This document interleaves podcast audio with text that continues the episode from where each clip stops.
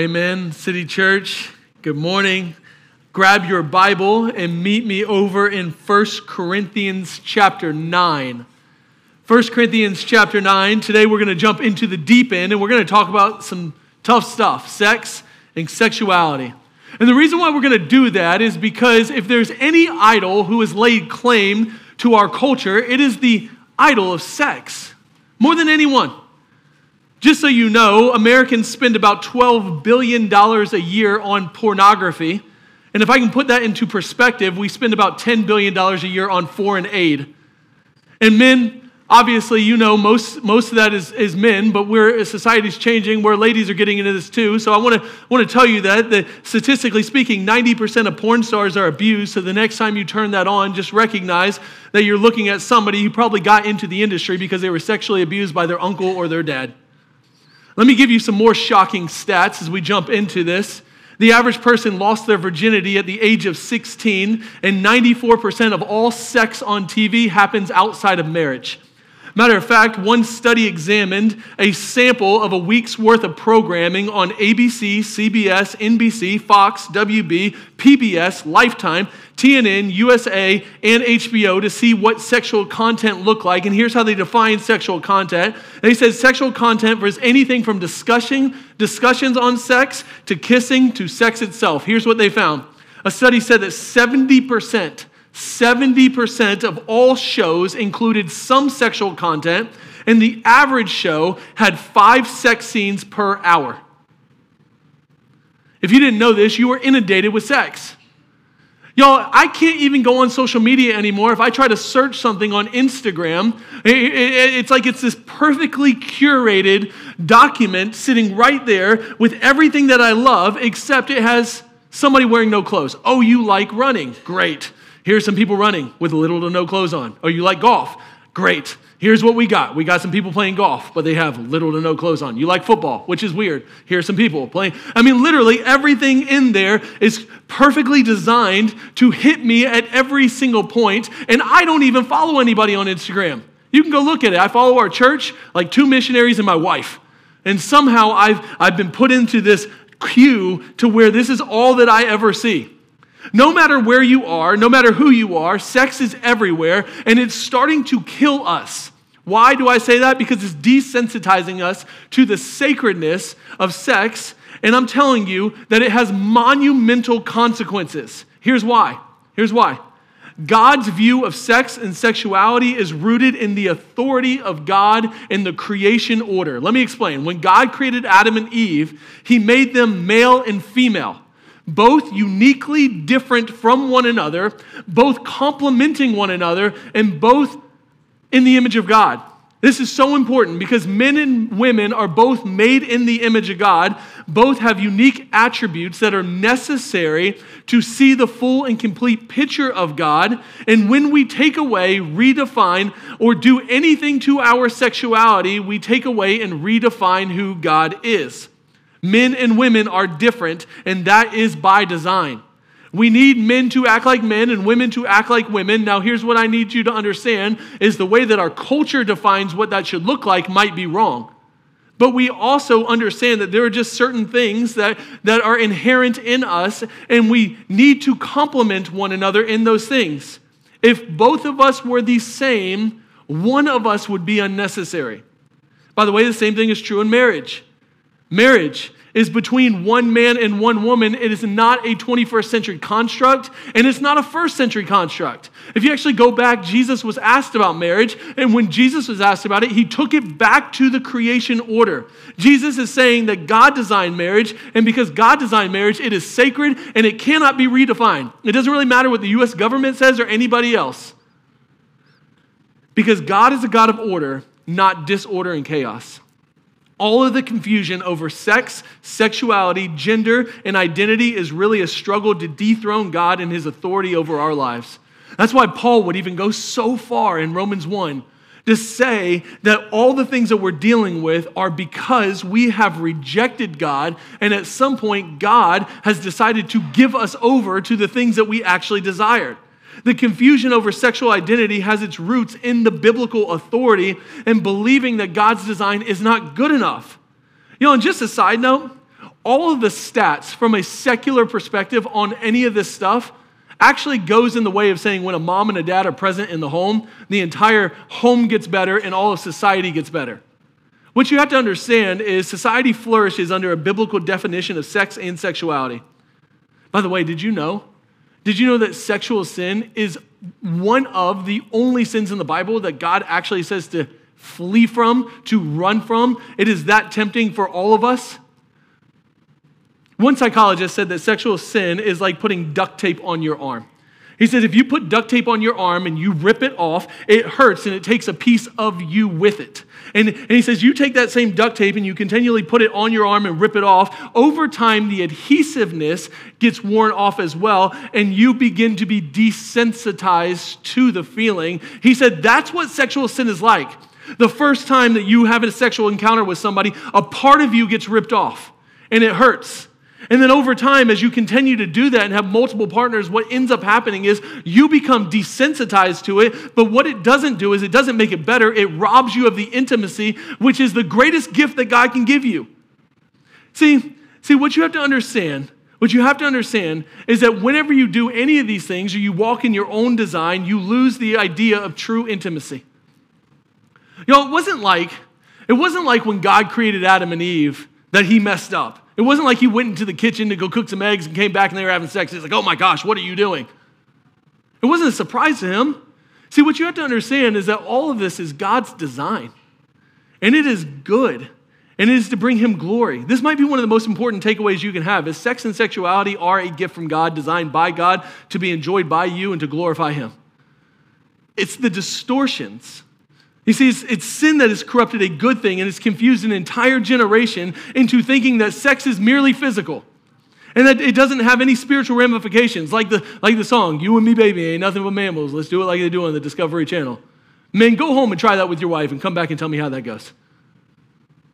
You know, we all know that that's not how it goes, that's not how it works. There is something deeper going on than that. And the conclusion of our escapades has led to more heartache, brokenness, shame than just about anything else in the world. So, first thing I want to do is I want to, as we get into this today, I want to tell you that if this is you, and if you struggle with the shame of your past or the decision that you made, I want you to know that there is forgiveness at the cross. See, when Jesus went to the cross, he said, It is finished. He said that he took all of our brokenness and all of our sin, and he took it upon himself, and that includes your sexual sins, and there's forgiveness waiting on you. Matter of fact, one of my favorite stories in the Bible is the story of the woman caught in adultery. Now, for you Bible people out there, here's I always have to say this. Should John 8 be in the Bible? I don't know. There's a lot of debate over that. You can go have that yourself. But do most scholars believe that this is actually something that Jesus did and said? Absolutely. Well, this woman, this woman is caught in adultery, in the very act of adultery, the Bible says. And she's drug in naked before Jesus. Now, now, there's two things that I think that you need to understand as I, as I talk through this. Number one is this men, you need to understand that sexual sin almost always disproportionately hurts women more than men. Think about this. Where's the dude? Why is she drug in naked before Jesus? Like, where's he? Why'd he get off scot free? See, most of the time, Without being too graphic, men get in and get out, and they, really, they rarely suffer the consequences. What you need to understand, men, is that you are not alone in this, and you have a biblical mandate to protect the most vulnerable, and sometimes that are the ladies around you. Number two is this is sexual sin exposes you in the worst kind of ways. This woman is standing literally naked in all of her shame before Jesus, but Jesus doesn't shame her, and I love this. So Jesus is standing there, and all these, all these men bring and drag this woman in, and, and he's writing something in the sand, and, and he's waiting on him, and he looks up and he says, You who are without first sin, or without sin, you cast the first stone. And, and you almost get the sense that little by little, maybe the oldest guy first drops his stone and he walks away. And little by little, they begin to walk away until there's nobody left besides her and Jesus. Now, here's the irony of that statement Jesus actually was without sin which means that he actually had the authority and the right, according to the Bible, to stone her and walk away, but he doesn't do that. And I actually love what he does. Look at what he says. Jesus stood up and he said to her, Woman, where are they? Has no one condemned you? She said, No one, Lord. And then Jesus said, Neither do I. Go from here and sin no more. You ever thought about that? You ever recognize the order of what he says?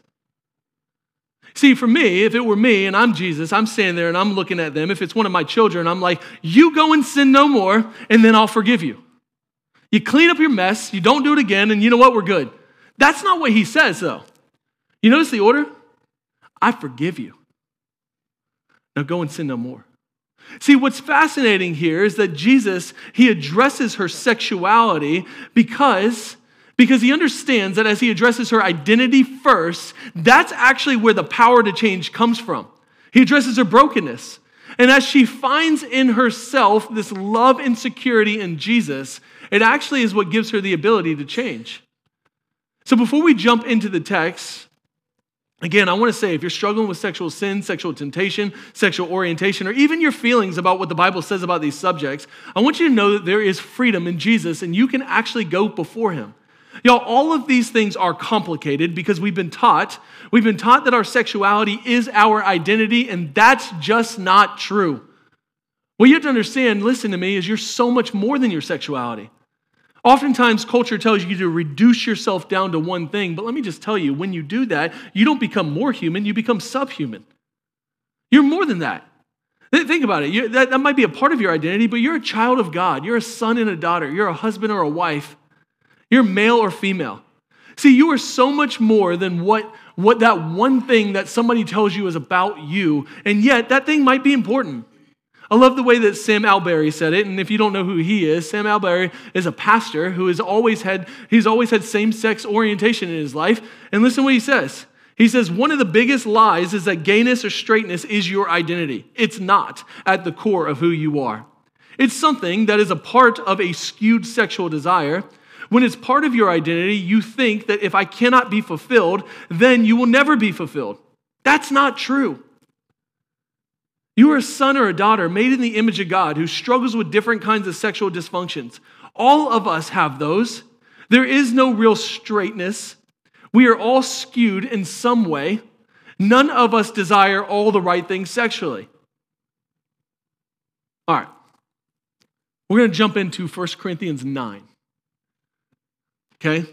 And as we do that, I want to try to lay out a framework and give you some principles for how to think about and act on some sexual desires, then I want to give you a couple practical takeaways that Paul would give us on the importance of this topic. And the reason why I'm doing this, I, I need you to hear me say this. I have four kids, and culture is discipling my kids on sex and sexuality, and the church is not. And I think that it's just a disservice to you and listen, I don't like talking about this. It's a lot easier just give you a happy, healthy, wealthy, you know, better you in 24 talk. But the reality is, is I want to make good disciples who can teach and love their kids. So 1 Corinthians 9, verse 24. Paul says, Do you not know that in a race all runners run, but only one receives the prize? So run that you may obtain it. Every athlete exercises self control in all things. They do it to receive a perishable wreath, but we an imperishable. So I do not run aimlessly. I do not box as one beating the air, but I discipline my body and keep it under control, lest after preaching to others, I myself might be disqualified. You might think that's a really odd place to talk about the idol of sex. Maybe. But I think that there are some principles here that if you apply them correctly, can actually address just about any area of identity. You see, Paul was the master of taking cultural context and applying it in a practical, real world way and giving you implications that would change your life. Paul is in Corinth. He's talking to the Corinthian church. The Corinthian church was a very athletic community. They actually hosted something called the Isthmian Games that happened a year before the Olympics and a year after the Olympics. Another thing that Corinth was known for was being a very promiscuous society. Matter of fact, they said that if you wanted to use a nomenclature, to be a sexual deviant meant that you were Corinthian.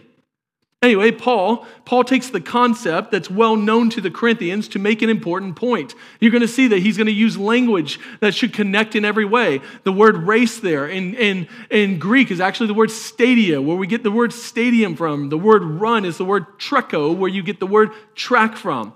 Now, now, when you use the word run or trecho, he's not actually talking about a track, but, but it actually means something more like progress. He's talking about, he, and here's the point, he's talking about the progress or the direction of your life actually matters. Matter of fact, write it down. Here's one of your main takeaways your, de, your destination determines the direction of your identity. This is what Paul is going to get into. Every single one of us, he says, is running a race, and the question is, is what are you running towards? Are you, in your identity, are you running towards heaven or are you living for earth? You hear what I'm saying? Do you have an eternal perspective? Does that shape the destination and the direction and the direction of your life and your vocation, your parenting, your sexuality? Or are you living for the next great escapade? Now, that's a great question for you to answer. Matter of fact, if you actually go back to the context, because context is key, Paul actually is talking about not just running, but compensation. Okay, at the very beginning of this chapter, Paul is going to talk about a lot of his, his earning money as a pastor. And he would tell them, hey, listen, I had every right to earn money. You should have paid me. But I didn't take your money because I didn't want to put a stumbling block or an obstacle in the way of the gospel of Jesus Christ. Now, again, here's the question you should be asking What does money and what does racing have to do with sexuality? Great question. Well, in, in this time, whenever the Greeks would get ready to go run a race, it said that they would strip themselves completely naked so that they would have nothing in the way of holding them back on, on, their, on their route to winning a race. It's not much different than what a marathon runner would do as they're training. They, they might give up alcohol for a couple months in their training program. Or, or an athlete eats certain foods so that they can be healthy. See, here's the point Did Paul have a right to compensation? Yes. Did a runner have a right to wear clothes? Yes. Paul's major point, the principle running through this that is going to apply to your identity is this. Just because you have the right to do something doesn't mean it's the most beneficial thing to do. You see, he's going to use the Greek word athlete here. Listen, listen to it. Ogizomai. I'm going to say it again. Ogizomai. Does that sound like anything to you? Ogizomai. It's actually where we get the English word agony from. Here's what he's saying. In order to achieve anything, and he's intentional with his words, in order to achieve anything, there's a sense in which you have to agonize or suffer in order to get what you really want. He uses that word because he understands something that you and I understand inherently within ourselves. If we don't exercise self control or suffering, if we don't agonize over the things we really want, we're probably not going to get it. Think about a race for a second. Do whatever you want, don't train. How do you think that's going to work out for you? Every great athlete I know, everybody that I know that really gets something that they want in life, they agonize or they suffer to get the thing that they want. And y'all, it's a lot easier not to do that. I get it. Like, it's a lot easier to eat a bowl of ice cream at 9 p.m. instead of kale chips. Because every one of us knows that kale tastes like dirt and it comes from the devil. Like, God did not design that, okay? That was a product of the fall that accidentally mutated in the evolutionary process, and it's awful. We all know that nobody wants to eat that stuff. We all know, everybody knows it's a lot easier to make functional decisions with your life, like moving in together before you're married. It makes sense. It's expensive out there. A friend of mine was telling me the other day how much he pays for a two bedroom apartment, and I about lost my gaskets. I get it. But the question is, is are you going to agonize, ogizomai? Ladies, let me just tell you, if your man's not willing to ogizomai for you before your marriage, he ain't willing to do it after. Men, can I just tell you a secret? There's gonna be moments in time after your marriage that you're not gonna be able to have sex. like the moment after she has a baby. And if you can't wait beforehand, I promise you, you're to have a hard time waiting after. Ogizomai. Is she worth it? See, because community will tell you just do whatever you want. And I know some of you, I know some of you, your struggle or your agonizing, your, your stuff is way more difficult. Like, I get that. Some of you are agonizing and struggling over same sex attraction.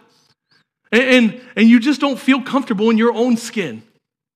Here's what I know every single sexual temptation of any kind, whether it be gender dysphoria, dysphoria, homosexuality, premarital sex, is against God's design, and every single one of us has to understand and ask the question are we willing to die to ourselves to get something bettered?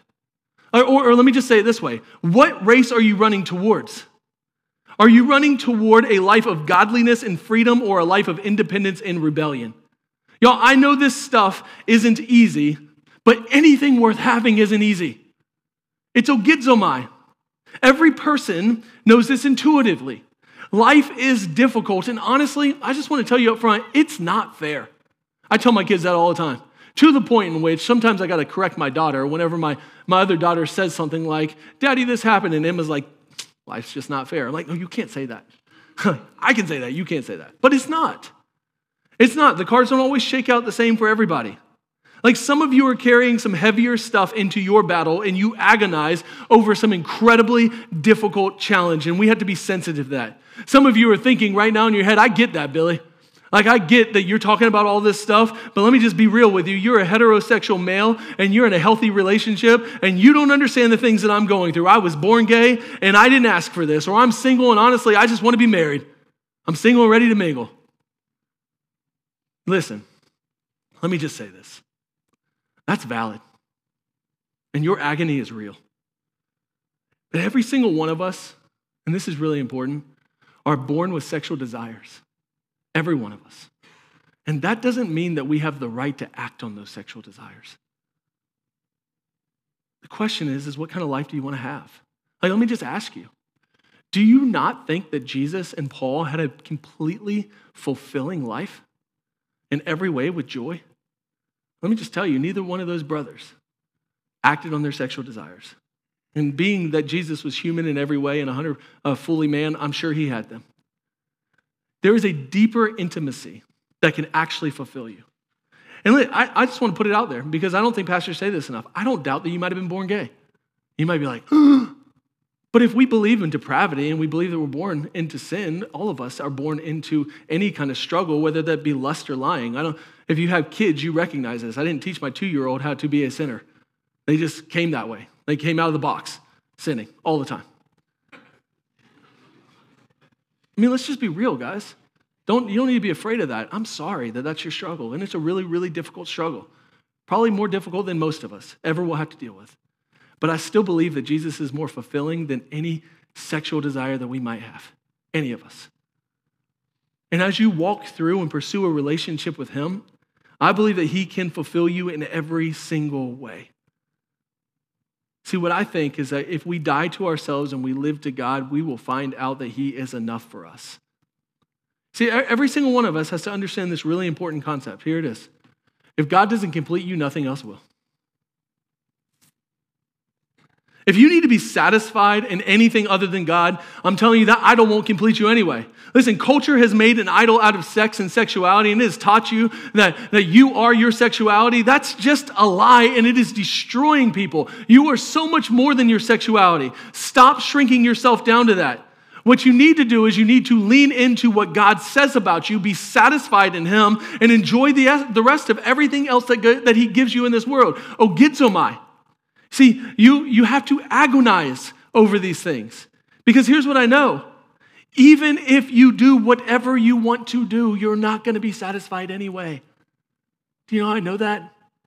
There's more depression, there's more anxiety, there's more suicide than ever before, and we have more sexual freedom than we've ever had in our country. It's not working, y'all. Y'all, let me just tell you if you get your orders wrong, I, I, did a wedding this weekend and I told, I told the bride and groom this. The reason why most people fall out of love is not because they fall out, or the reason why most people's marriages fail is not because they fall out of love, it's because they love each other too much. They make an idol out of one another. So they're constantly looking to one another to fulfill each other. As if you live in this perpetual honeymoon to where you're constantly just having sex with your spouse and it's amazing all the time. Y'all, you've been married for more than three weeks, you know that's not true. And if it's true for you, you can line up in the lobby and give everybody else counseling later. It's not how it works. Nothing in life satisfies you other than Jesus. And if you look to anything else to do that, it will either crush you or it will crush them. That's not how it works.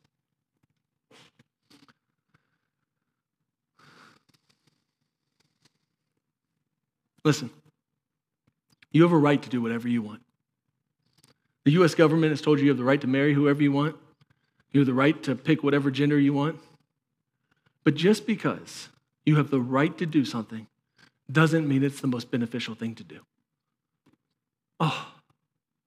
If you go back to the context of this passage in verse 19, Paul Paul, he, he actually is talking about sharing the gospel with different people. And he says, he says, To the Jews I became a Jew, and to the Gentiles I became a Gentile. And I did all this so that I might win some to Christ. You know what Paul is saying? In order to achieve the singularly focused vision of the race that he is running with the life that he has in the direction of Jesus Christ, he had to lay down some rights that he had. Christian, this is hard, but you need to hear this. Just because you have the right to do something doesn't mean you should. And some of you need to learn how to stop using that word, by the way. Like that is the American word in our vocabulary. You need to switch out the word right for the, for the word serve. Because that's what the Christian life looks like. Y'all, this might be a sermon for another day. I don't know if we're ready for this, but maybe the most disappointing part of COVID to me was how many Christians I saw waving around this word right all the time. Instead, we should have been waving around the word serve and laying down our rights to serve one another. Just like you can't do whatever you want and you can't identify as whatever you want or you can't, you can't act on any sexual desire that you want, God has created a world and there's an order to it.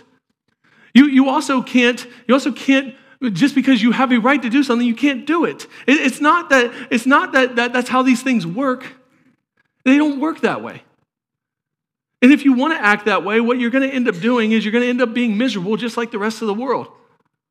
Jesus said, I came to serve, not be served. The first will be last. Listen, here's what will happen.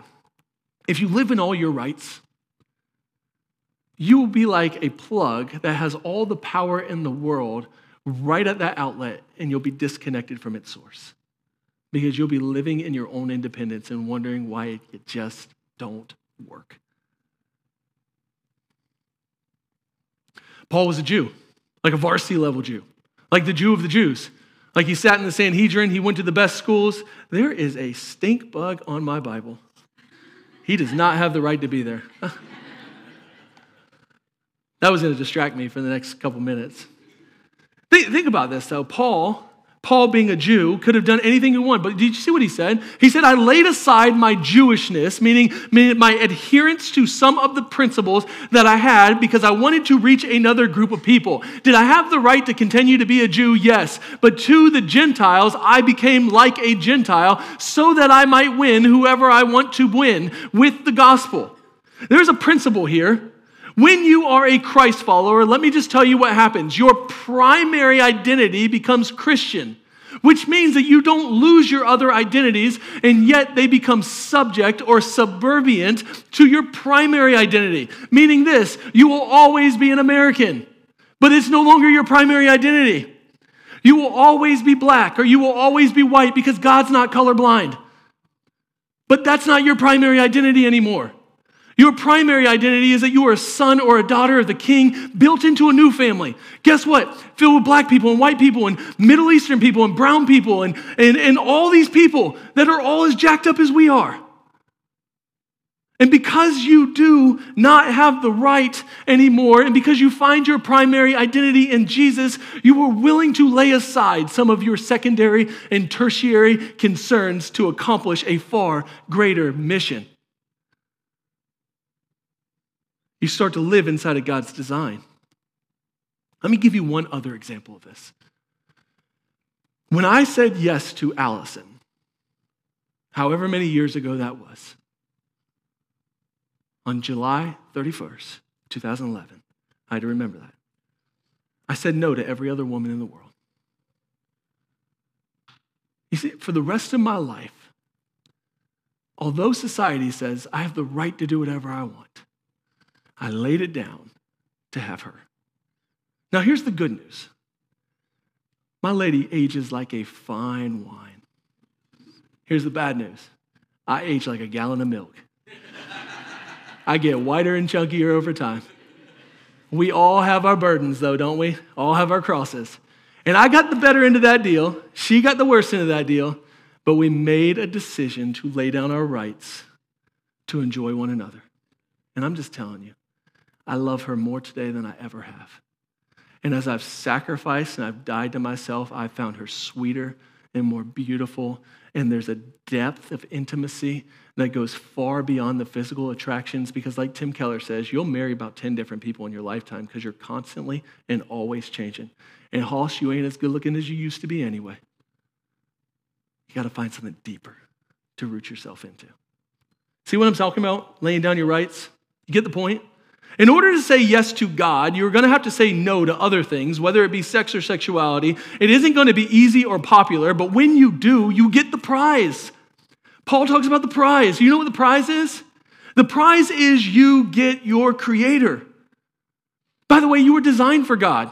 I don't know if you knew this or not, but you were designed for God. Not like your iPhone, who tells you that it was designed in America but made in China. Like oh, you got the old okey doke. No, you were designed for God made in his image, made for him, by him, so that you can be enjoyed with him. Ever since, ever since sin entered the world, the same script has been playing over and over and over again that you don't need God for your ultimate happiness. But that's not true. It's not true. See, active rebellion against God, the one that Satan wants you to believe, is the same exact play that he ran with Adam and Eve. Did God really say that? Did you know if you eat of that, you'll be like God? You know if you just have sex that one time, you'll be like God. Independent in every way. You know what ends up happening?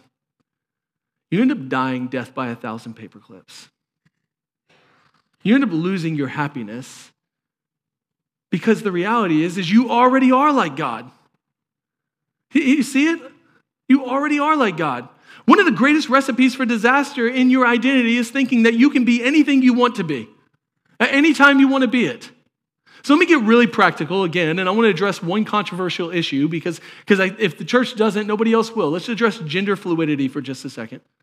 And here's again, here's why I'm doing it. If you're silent on it, somebody else is going to disciple your kids in it, and I just think that's a travesty. Culture has done a really disservice to your kids and to you. It's crushing women's sports, and honestly, children who are hurting and confused by their biological environmental changes are being told by culture that they're just gender fluid. Here's the truth people are legitimately confused, but they're not confused by biology, they're confused by psychology. Matter of fact, Richard Dawkins, of all people, one of the leading atheists in the world and an Oxford professor in biology, listen to what he said. He said, When it comes to gender, it is unquestionable that biologically there are only two genders. One Duke professor said it like this However, things look on the outside, sex is hardwired into our DNA, but since the eternal, since, um, but since the external manifestation of sex does not always cohere with genetics, science has had a helpful phrase, genetic sex. This reference I'm sorry, this refers to whether a person has an XY or an XX chromosome. He says gen, genetic sex is established at conception and it is binary. There is still no way of altering this as it is a part of our DNA. No matter what sexual reassignment surgeries a person undergoes or what hormonal supplements a person takes, they will always have the genetic sex that they did at conception. There are, he says, however, periodic mutations in which individuals get an unconventional combination of something besides XX and XY, most commonly known as XXY, which is called Klinefelter syndrome, but it is, it is extremely rare. Yo, we live in a binary world and gender is no different. God is not the God of confusion, but of order. God created us male and female, and that is a beautiful thing. Now, hear me, and I say this a lot, that doesn't mean that it's not complicated and you shouldn't be sensitive. But there is a heaven and a hell. There is a right and a wrong. Obviously, the world is complicated, right? And we get that, but there are binaries. Listen, I want you to write this down. When it comes to all this stuff, there aren't contradictions to be embraced, there are tensions to be managed, and we do that through wisdom and the word. But here's a quick caution for every single Christian in this room. You remember how Paul said he becomes all things to all people so that by some way he can win some to Christ? You know what he means?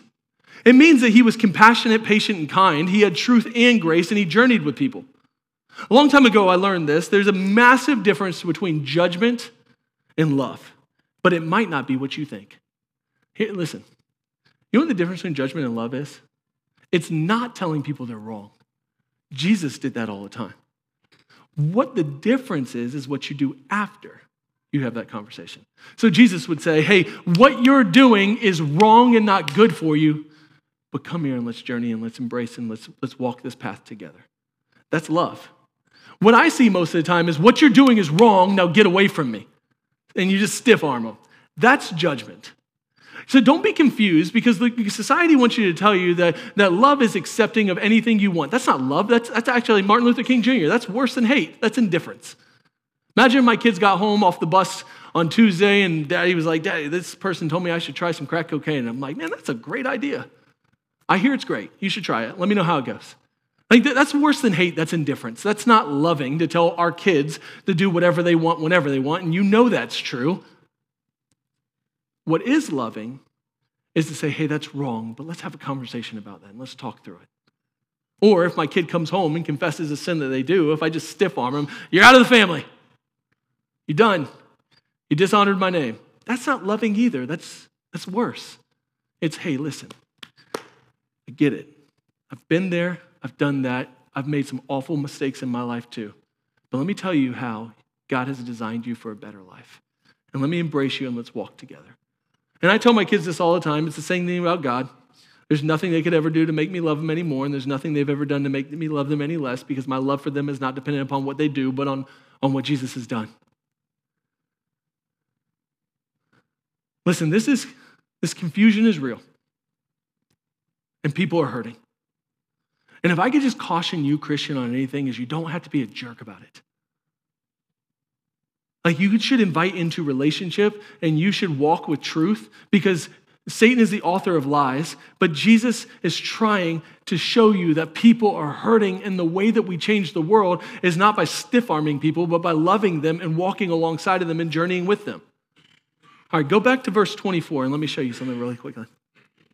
Paul would say, Do you not know that in a race all runners run, but only one receives the prize, so run that you may obtain it?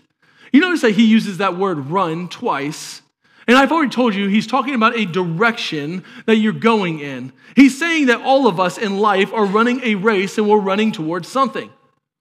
No, for many of you, you think that you're running away from something, but no matter how you slice it, you are running towards something. That and that something that you run towards in your life will determine the life that you live. So let me pause for a moment. Let me tell you the thing that most of you are functionally running towards. Most of you are functionally running towards independence from God, being the captain of your own ship. And that's why the Bible talks about identity more than just about anything. And by the way, when it, in the New Testament, when it talks about identity, it uses this Greek word epithymia. It, it, literally, two different words put together to mean epi or epic, tomia meaning desire.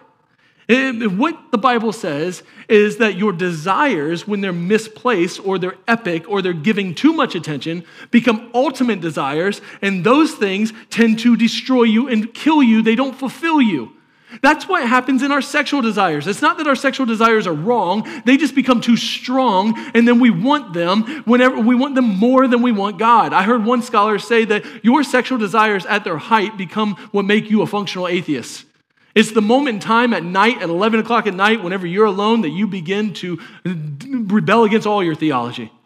It's an epic desire. Whether it be keeping up with the Joneses or sex, the prize that you get when you fall trapped to your epic desire is not freedom, it's actually slavery. And it begins to kill you. Listen to how Psalm 115 says it. It says, Their idols are silver and gold. Now, you may think that they are archaic and you're different, but you're not. The work of human hands. They have mouths but do not speak, eyes but do not see. They have ears but do not hear, noses but do not smell. They have hands but do not feel, feet but do not walk. And they do not make a sound in their throats. Here it is. Those who make them become like them, so do all who trust in them. Do you know what every single one of those idols have in common? They are all dead which means those who make them become like them. You become dead. See, that's the point. Whatever you look to to fulfill you will overpromise and underdeliver, and you will become like them. You will become dead, dead inside. Whether it be money or success or sexual desires, none of those things fulfill you. They only suck more out of you. That's why every single time that you have a sexual encounter, you, you feel dirty three minutes later and you find yourself doing it again like a drug the next day. Because the prize that you look for is not found in that. Like Blaise Pascal said, all of us have this God shaped hole in our heart, and if you try to fulfill it in anything else, it will become like a vacuum that will suck the life out of you. So, Paul, to land this plane, is going to give you a couple quick, practical things that will focus a life and an identity on freedom. Listen to it. Verse 25 Every athlete exercises self control in all things. They do it to receive a perishable wreath, but we an imperishable. So I do not run aimlessly. I do not box as one beating the air. But I discipline my body and I keep it under control, lest after preaching to others, I myself might be disqualified. You see them? There's two of them self control and vision. Let's talk about those really quickly. Self control. I think one of the greatest myths with self control is that you can become more self controlled. You know, self control is a fruit of the Spirit. Which means, watch this, if you want more self control in your life, you stop pursuing self control and you start pursuing Jesus, and you will become more self controlled. You got to get the orders right love, peace, patience, kindness, gentleness, self control. They're fruits, which means you got to get the roots right, and then you will produce the right stuff. See, what you need if you want to have self control is you need to stop trying to will yourself to freedom. That's not how it works. Anybody in here ever had a, a porn addiction? Guess what you're not going to do? You're not going to will yourself out of a porn addiction, right? Don't give me an amen because we don't need to know who you are. If you want freedom, it's not found in the pursuit of self control, it's found in the pursuit of a relationship with Jesus. As you submit yourself to God's will, you will become more like Him. And as you become more like Him, what you will find is that God has a better plan for your life, and then that will give you direction. Instead, many of you are like the athlete that is beating the air. You ever try to beat the air? It's exhausting and it doesn't work. You can posture yourself into submission, which will give you vision. Let me give you a picture of what vision is. Vision is painting a picture of the future that shapes the way you live now. That's what Paul is talking about. Do, do, you, do you know what you want to be? Are you living towards that end? Are you wandering around aimlessly, hoping that you will end up in the right place? You know, too many Christians that I know just think that you fall into the Christian life. Like, oh, one day I just woke up one day and I decided I was going to be a Christian. Like, yeah, here, here's how I hear it all the time. And when I'm done and I get older, I'll, I'll start walking with Jesus. I'll, I'll put that stuff aside later. Here's, here's what I want to say. What if there isn't a later? Number two is do you realize how much you're missing out on now? God's not the God of just the future, He wants to change your life now. God's not just a God about tomorrow, He wants to meet you in your now and give you freedom now. Know, I wish somebody would have told me this truth. I, I, listen, I, again, I don't hear pastors say this, but let me just tell you this. All I ever heard growing up is don't sin because it ain't fun. And I was sitting in the pew being like, you obviously ain't doing it right. It is fun. Don't be dumb. Of course it's fun, but it's going to kill you. It's not satisfying. You know how I know that? I'm preaching from experience. It left me as a hollow shell every single time. Made my life worse. I hated myself, hated my, the people around me, wanted to die. That's, that's real. You do your thing. You'll have fun for about three minutes. And then you will just become emptier and emptier and emptier, and God wants something more for you than that. You know, wisdom is not learning from your mistakes. Wisdom's trying to learn from somebody else's so that you don't have to make them.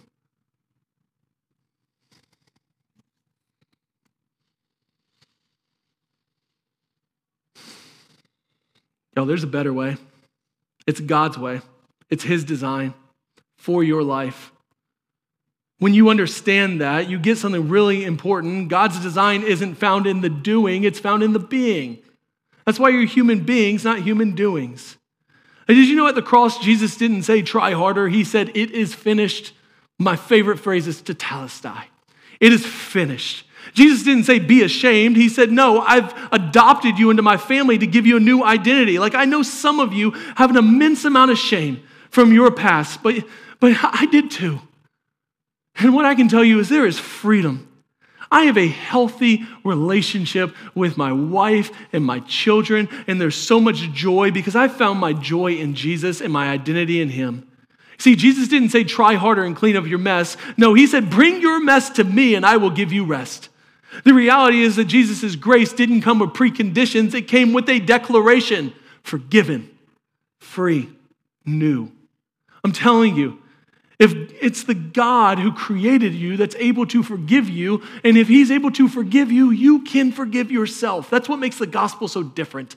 He knows everything about you, naked and exposed, and He still chooses you. You can forgive yourself. See, there's a lot of us in an identity crisis, especially when it comes to sex and sexuality, because it's a crisis of our past. But I just want to let you know that you don't have to live in your past. You need to have a vision for your future that shapes your now. God wants you to be changed now. See, the difference is, is if you live in your past, you will live into that reality, but if you set the destination for your future on something better, it will determine your today. And it all starts with the gospel. If I could get you to memorize one passage of scripture and just plead with you to do it, it's 2 Corinthians 5:21. Put it on the screen. For our sake, he made him who knew no sin, to be sin for us, so that in him we might become the righteousness of God. Let me break this down for you. For our sake. This means that the gospel is for you. Like, do you know why Jesus stepped off of his throne in heaven? You. Do you know what the angels are jealous of? The relationship that you have with them. For God so loved the world that he gave his only son so that you would have life everlasting for our sake. He, meaning God the Father, gave him, meaning Jesus the Son, who knew no sin, meaning perfect in every single way, to become or to absorb your sin by living your perfect life, dying your death, raising from the dead, and uniting you back to him, which means that he can no longer punish you for any of your sins because he already punished Jesus instead of you. So that in him, you will become the righteousness of God. I want to end. We're going to we're going to sing this song, but let me let me say these lyrics over you. In Christ alone, my hope is found. He is my light, my strength, my song, my cornerstone, the solid ground, firm through the fiercest drought and storm, what highs and lows, what depth of peace, what fears are stilled when striving cease. My comforter my all in all.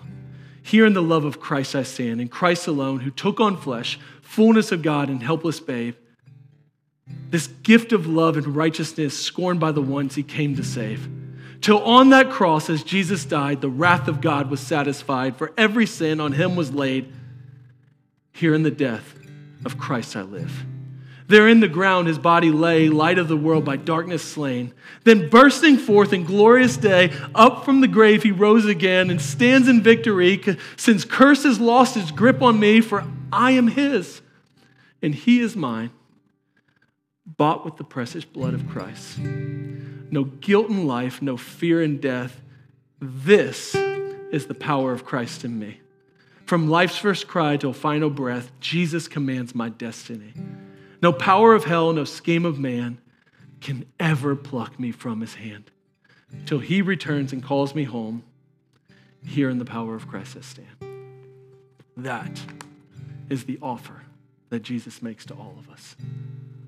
When we put him first, and when the aim of our life is not ourselves, you actually have a desire that is fulfilled in Him that allows you to enjoy everything else. What I want to do is I just want to stand and sing, if you'll stand with me, that declaration together. And as you sing it, I want to challenge you to make this your prayer, your worship. Not just a song we sing because we sing songs, but this is your moment between you and God, confession of love, of surrender, of declaration of the gospel. So why don't you sing with us?